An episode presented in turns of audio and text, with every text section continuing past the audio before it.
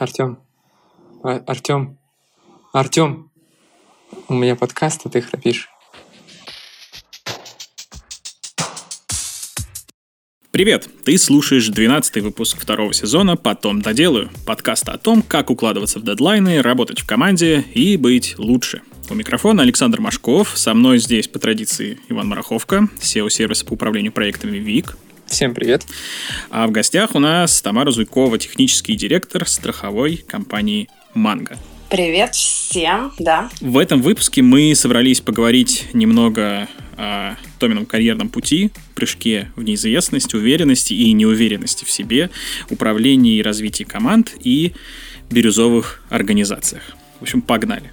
Для начала, Том, пожалуйста, можешь рассказать о том, как ты вообще попала в IT, а, наверное, мне по большей части повезло, потому что в школе а, я росла в Сергиевом Посаде, относительно небольшой город в, в Московской области, где в школе компьютеры появились только в классе, наверное, в десятом. Притом этих компьютеров было, наверное, штук всего 10-15.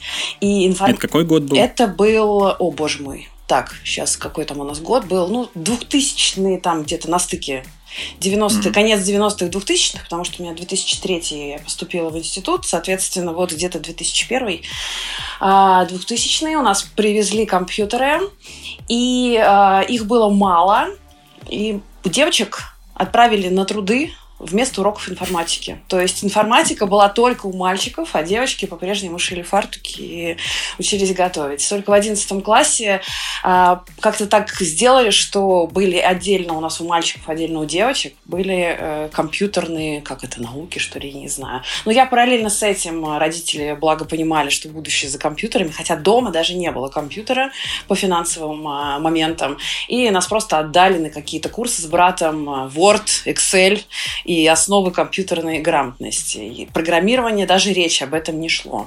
Когда стал вопрос поступать э, в университет, я даже не могла толком выбрать, кем я хочу быть, потому что была одинаково